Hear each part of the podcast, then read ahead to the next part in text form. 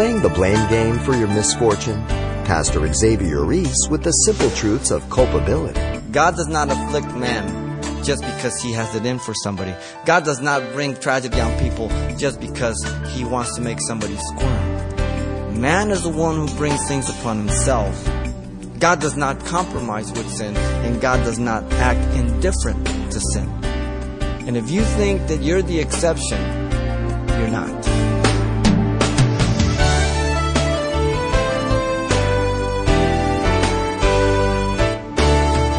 Welcome to Simple Truths, the daily half hour study of God's Word with Xavier Reese, Senior Pastor of Calvary Chapel of Pasadena, California. Most of us have experienced the frustration of a corrupt file or application while on the computer, and a desperation in seeking professional help for a remedy. Well, in our Simple Truth study for today, we come to a section in our series in the book of Jeremiah in which God acknowledges the heart of the nation of Judah as corrupt and in dire need of restoration in order to avoid his judgment. Let's join Pastor Xavier now in chapter 17 for a message titled, Man's Bent is Toward Evil. The prophet Jeremiah has been warning the nation about her sin as well as her captivity. But she refuses to acknowledge or turn away from her sin. And she's believed the false prophet that she's not going to go into captivity. This now is the seventh sermon Jeremiah delivers, which is recorded for us beginning chapter 16 and it goes all, all the way to chapter 17, verse 18.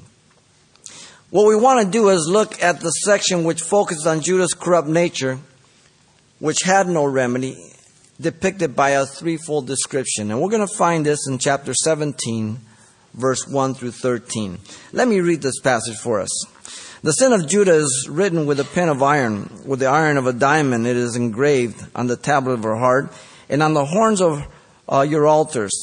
While their children remember their altars and their wooden images by the green trees and high hills.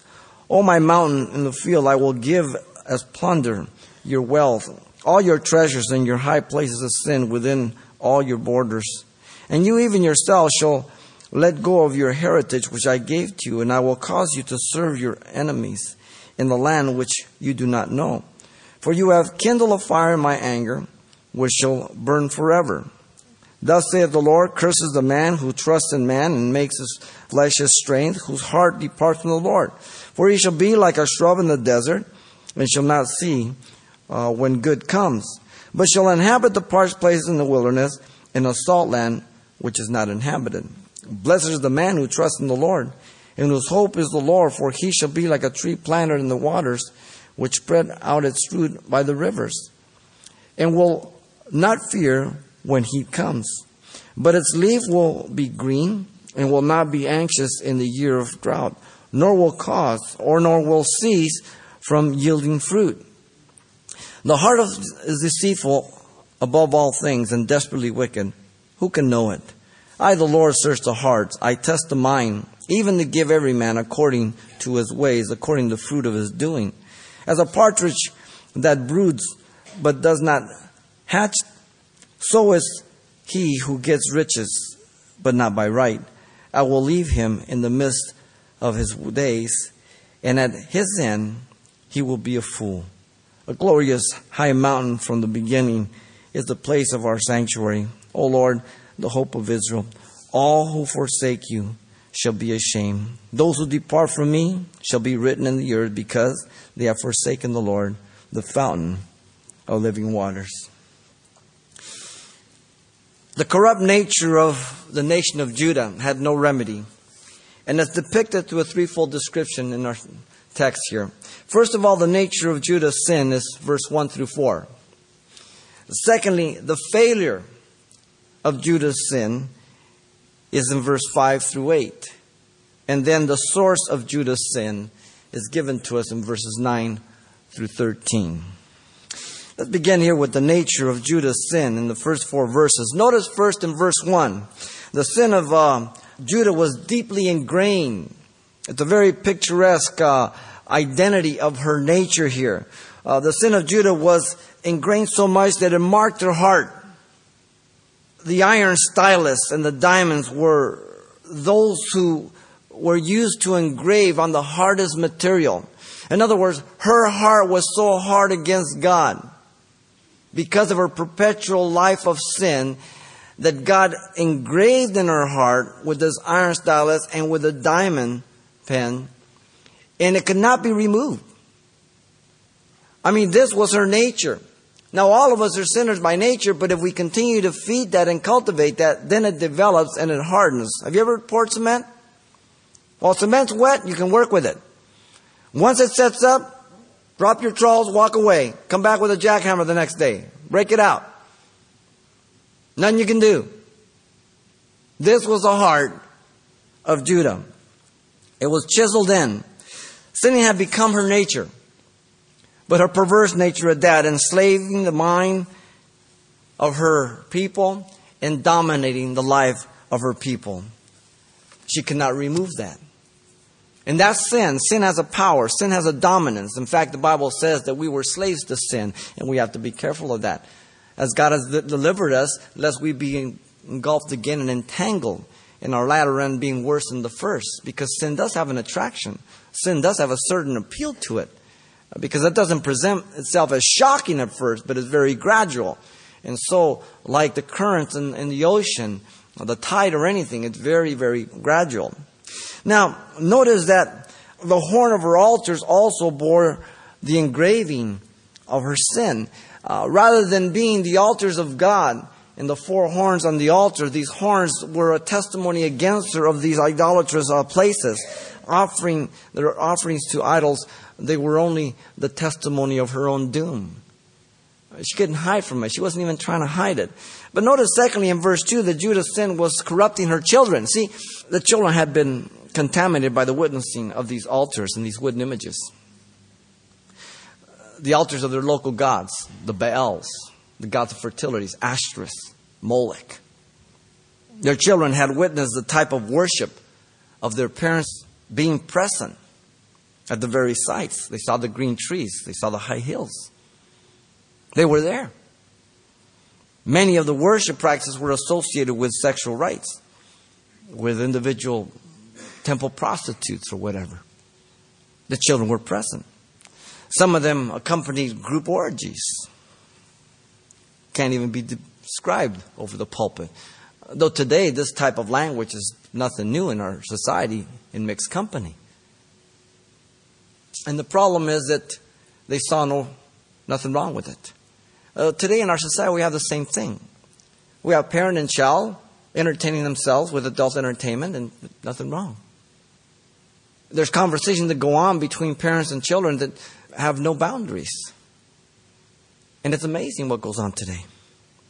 Now, the problem with these altars is that many of them accompanied demon worship. Uh, whether a person knows it or not doesn't matter. It still goes on. The Bible speaks very clearly that there is either power that comes from God or power that comes from Satan. And many times these idolatrous places and idols behind them is demons. The Old Testament says that. The New Testament says that through Paul very, very clearly. But notice thirdly in verse 3 and 4 that Judah's sin would be judged by God. God would give over all the plunder of the various mountains of their sins to the enemy of Babylon. This was their enemy. Now, many of the sites were very luxurious. Now, if you if you come out of a Catholic background, you know what I'm talking about. Uh, the churches have the gold and and the, and the, and the uh, expensive artifacts. Uh, if you've ever gone through the Vatican and walked through the gold and everything else and the paintings, and see, there's the thing about religious sites. They always decorate themselves with luxurious silver and gold and everything else. It's the pride of their monument. See, Christian churches are very simple. Now you have some who get off track and they build golden altars or whatever it is. There was a guy, Jaggers, in L.A. years ago. I built a golden altar in that, and you have people that do. But for the most part, most of our church is very simple because we believe in investing money in the people, and the gospel, and not in our buildings. We don't want to display our wealth because our wealth is in Christ Jesus. We want to communicate the right message to the people. But in religious sites, you always have this. And so God says, listen, all that gold, all that silver, the shrine, I'm going to give them to your enemy. I'm going to bless them with it. The mountain could refer here to, to Mount Zion or just the mountains in general. Scholars are divided, whichever. Notice God called these locations the high places of sin. The people had erected these locations within their own borders. They had done this of their own accord. The people had first removed the worship of Yahweh and replaced it through the worship of these idols. This is always a twofold process. You don't just move into something else and that's all that happens. First, you have to knock down the worship of God, and then you have to erect the worship of something else. It's a twofold process. You deny what you believe, and then you embrace what you now believe in. This is a conscious act, exercising one's free will. But notice also that God declares that the people would not be able to hold on to their heritage. He says, and you even yourselves shall let go of your heritage which I gave to you. So in other words, I gave you all, I blessed you all because you were my people, but now, since you're not my people, I have to remove that heritage from you. There was a time in this nation when a family name meant something. Pasadena is the passage through the valley. This was the gate to the Cangaroo Valley. This was the prominent families. They all lived up north here. You had prominent names. And when you were born into one of those families, the name of the family meant everything. So whatever you did, you always thought of what it'll do to the family. No longer is that the case. Well, this is the case right here. God says, You used to belong to me. You represent me. Now you're misrepresenting me. So you cannot be part of the heritage. I'm going to remove it from you. I'm going to take it from you. They were not being true to Yahweh in their religious practices, rebellious. But notice also that God declares the people would go into captivity. The message has been declared to them over and over and over again. Yahweh would cause them to serve their enemies, the Babylonians. Yahweh would take them to a land they did not know, Babylon. In fact, in the Psalms, they cry out how they long and remember Jerusalem as they were enslaved. But notice Yahweh gives the reason for you have kindled a fire in my anger, which shall burn forever. In other words, they were the ones responsible for this calamity. Please note that. Always God points man to his own calamities. God does not afflict man just because he has it in for somebody. God does not bring tragedy on people just because he wants to make somebody squirm. Man is the one who brings things upon himself. They had offended Yahweh, and it was too late to avert judgment. And what was coming to them was what they had brought upon themselves. God declares that Judah had kindled this fire. God does not compromise with sin, and God does not act indifferent to sin. And if you think that you're the exception, you're not. You fall into the rule, as we'll see, of being deceived. Because God will not wink at our sin. Never has, He never will. The permissiveness of our society is headed often by the educational universities. And the following clip will reveal a good example of this. Quote, uh, sex is a wonderful, crucial part of growing up, and children and teens can enjoy the pleasures of the, their body and be safe too. End of quote. University of Minnesota Press promotional statement of Judith Levine, a new book entitled Harmful to Minors The Perils of Protecting Children from Sex. That's the title. Here, Levine says that it is dedicated to debunk the ideology that it's always harmful for kids to have sexual relationship with adults, together with the irrational fears parents have about so-called pedophiles. So here you have a leading university embracing the philosophy and teaching young adults that there's nothing wrong with your parents having sex with you and that we shouldn't be afraid of the pedophile. He's really a friend of children. These are the things that are going on in our universities today. And the minds of the children and young adults that are going to occupy the political positions are being shaped and formed. If the Lord tarries, what we will see in this coming decade, in terms of the progression of evil, will be as much as we have seen in the past 20 to 25 years. It's speeding up. It's speeding up. The book of Isaiah says they call evil good and good evil. We're in that day. But has our nation gone too far? Are we like Judah? No remedy. The standards of low moral and ethics in our society is self judgment, really, to our nation. The epidemic of crimes is evident by the inability of our courts to be able to handle the load of court cases. Some of them have to be dismissed because they're just not priority. Uh, the revolving door in the prisons because some criminals just really aren't a threat compared to others, so they let them go. The number of divorces and that are directly related to the worship of the God of money, sex, and pleasure and self esteem is fully blossomed.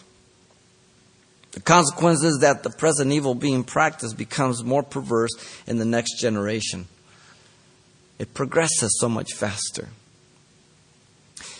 Paul the Apostle to the Ephesians chapter 4 verse 17 through 19 says, This I say therefore and testify in the Lord, that you should no longer walk as the rest of the Gentiles walk, in the futility or vanity or emptiness of your mind, having their understanding darkened, being alienated from the life of God because of the ignorance that is in them, because of the blindness of their heart, who being past feeling have given themselves over to lewdness to work all uncleanness with greediness. Now, we have to be careful as we sit self righteous and smug. All of us were into the world in some form of depravity. As I've told you often, whether you were floating in the sewer, scuba diving in the sewer, you're in the sewer.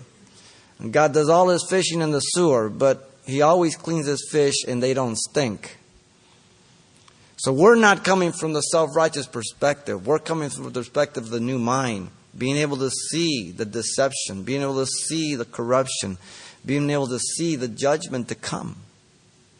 The nature of Judah's sin was deeply ingrained. Notice, secondly, the failure of Judah's sin is given to us verse 5 down to 8. Now, the failure is described through a contrast. Notice first, the Lord declares in verse 5 and 6 the individual that is cursed. The cursed man is the one who trusts in man. references to another man, another human being. The word trust means to have confidence, to rely uh, on the person for his hopes. Judah was trusting another man is because they were making the human arm of flesh, which is literal here, the arm of flesh, their dependency. They were looking to Egypt. As you know, in Jeremiah 2.18, God said that Egypt would be a false ally. They, they would not help them. And as we know, um, God defeated them through Babylon. Now, the arm of flesh can be anything. Now, we don't want to get extreme, and a lot of times the world says, oh, you Christians, you this. Now, you take advantage of the computer, don't you? Yes, nothing wrong with technology. Nothing wrong with medicine. Nothing wrong with the advance of getting the late, you know, whatever's going on. But I don't put my hope in that. That's not my trust for life. It's when you put your trust in these things, if you put it in money rather than the Lord, if you put it in your career rather than the Lord, if you put it in your own ability and talent rather than God's grace who gives you breath to life, that's wrong. So it's always acknowledging God. Now we'll use the, the technology. I will use whatever God has in this world, running it through the Word of God to make sure that I'm not being part of the evil against God. But my trust is in the Lord. The problem here is that the trust was the arm of flesh.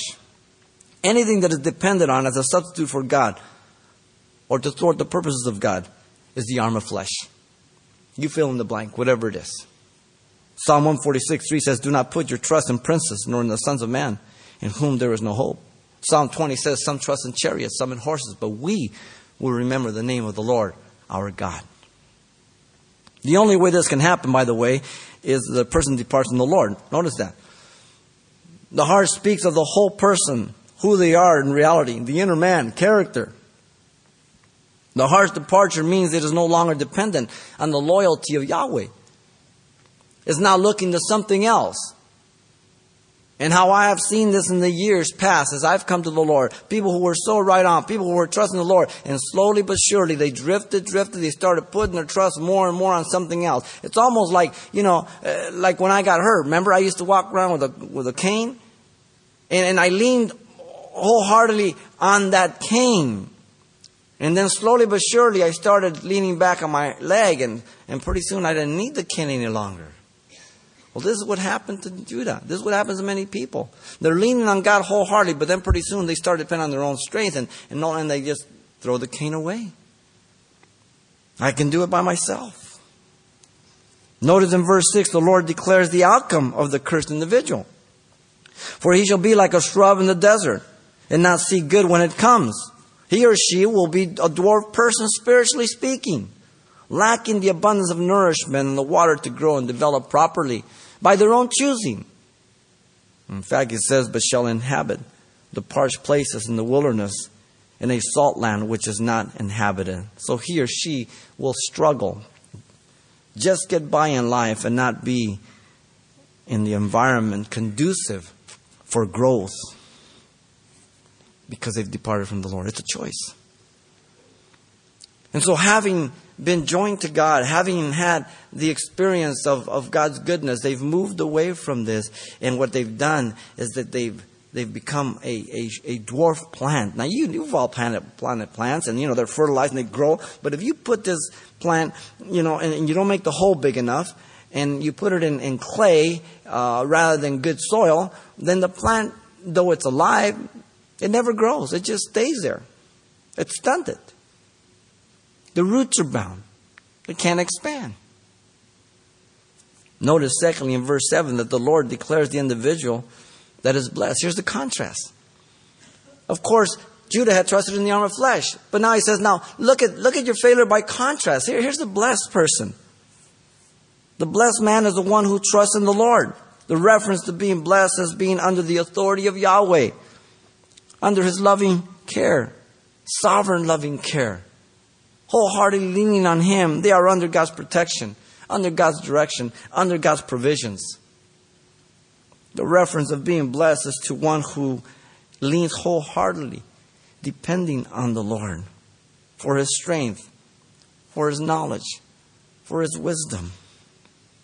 The blessed person is the one who relies on Yahweh's loyalty and faithfulness. Because I have walked with God and I see how He has done for me in the past.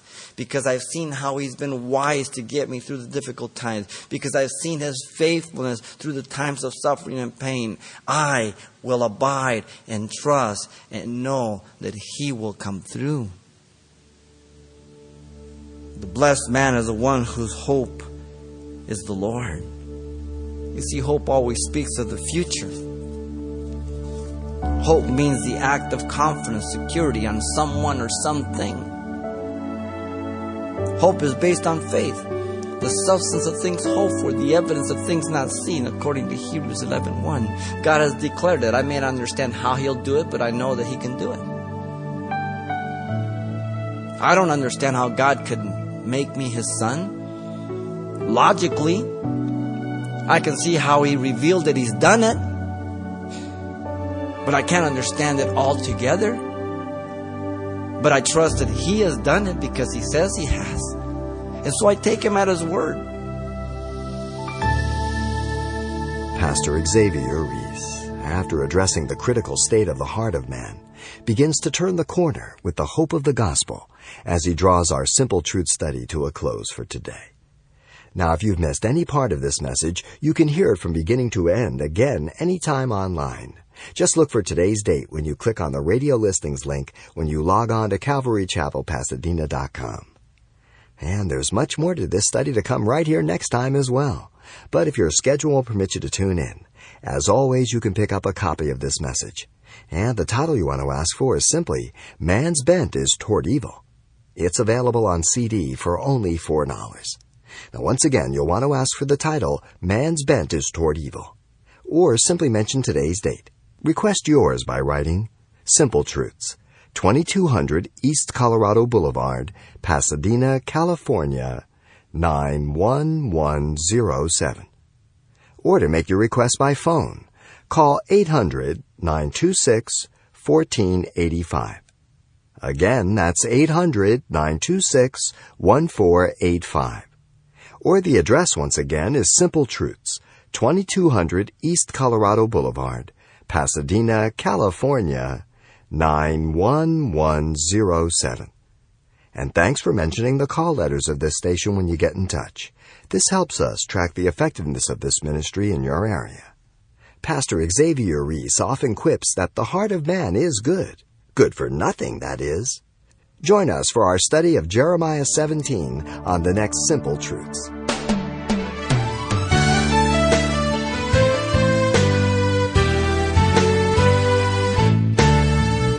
Simple Truths with Pastor Xavier Reese, a daily half hour broadcast, is a radio ministry of Calvary Chapel of Pasadena, California.